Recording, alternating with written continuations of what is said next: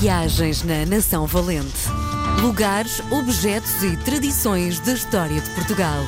Com Helder Reis. Hoje é dia de recebermos na RDP Internacional Helder Reis, comunicador, eh, agricultor, eh, escritor, eh, à base da Nação Valente Lugares e Objetos e Tradições da História de Portugal. Decidimos ter estas conversas semanais. Helder, bem-vindo. Olá, em boa hora, sabes? Porque isto para mim é uma terapia para o meu ego. Muito bom. Não, gosto de falar e de estar a contar estas histórias, de estar contigo, que és uma simpatia e, e, uh, e saber que nos estão a ouvir e o feedback que estamos a ter. Sabe bem, sabe mesmo bem. E eu, aliás, eu acho que o melhor na vida mesmo é ter companhia para o caminho. Portanto, Isso. o- obrigado A pela partilha, companhia. não é? O- Para que ter uma casa com piscina se não pudermos partilhar com os nossos amigos? Claro, não é? uma mesa enorme em casa se nunca convidas ninguém para comer nela. Portanto, não Claro, interessa nada. claro. Vamos uh, viajar no tempo, vamos olhar para o primeiro livro, Hum. Rostos de Mar. Uhum. Que livro é este? Epá, Rostos de Mar. Olha, foi um livro que eu editei, eh, estava ainda a estudar em Teologia na Universidade Católica no Porto e, e é o resultado de grande parte dos meus primeiros poemas.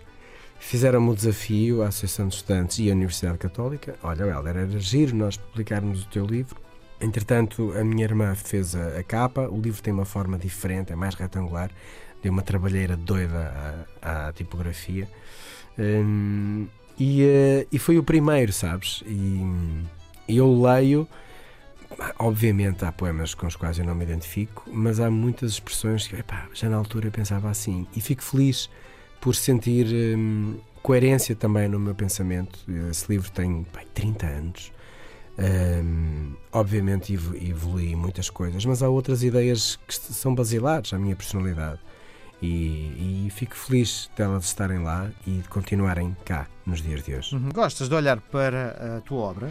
Gosto, gosto muito, tenho muito orgulho. Eu tenho muito orgulho no meu caminho, sem vaidade, mas. eh, e, e entendo isto como uma coisa saudável e até acho que as pessoas devem praticar, que é olha, olha para a tua vida e sente orgulho naquilo que tu fazes e no, no caminho que tu segues e nas opções que tu tiveste, mesmo naquelas que não, não correram tão bem como tu esperavas, mas tiveste a iniciativa de decidir. Um, e a opção e, uh, e as tuas escolhas e, e a, e a obra que vais deixando, seja literária, seja de filhos, seja de casa, seja do que for. Uhum. Todos nós vamos deixando um legado. E é importante termos orgulho no caminho que fizermos, desde que em momento algum tu tenhas eh, feito mal àquela pessoa. Isso acho que sim, deves repensar 10 vezes e eh, pedir desculpa. Muito bem. Vamos olhar para a história que nos traz hoje? Olha, uma história é uma, é, é um, é uma expressão, não é? Ahm, que, que é tipo as obras de Santa Engrácia, isto nunca mais acaba, não é? Porque de onde é que terá surgido esta, esta, expressão que nós tantas vezes, às vezes usamos, não é?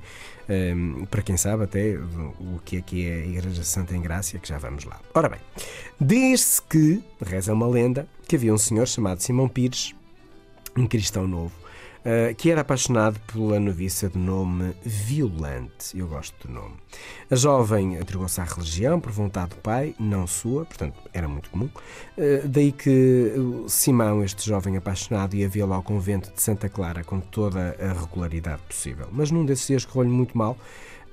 E foi apanhado, não é? Uh, precisamente foi apanhado quando na véspera tinha dito a Violante: Vamos fugir e vamos ser muito felizes. Foi apanhado, Uh, como é óbvio, perguntaram o que é que ele estava lá a fazer uh, e se ele dissesse que ia ver uh, a Violante, os dois iam ser altamente punidos. E ele nunca disse. na altura, as obras da Igreja de Santa Engrácia estavam, estavam a andar, mas, mas não estava pronto. e o que acontece, a sentença para o pobre jovem apaixonado Simão foi ser queimado na fogueira.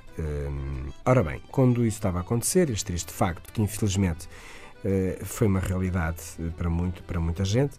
Uh, ele disse que a sua inocência é tão verdadeira e tão pura como as obras da Igreja nunca acabarem. Bom, Violante ficou muito amargurada e, passados muitos anos deste triste sucedido, entretanto aconteceu também um roubo pelo meio.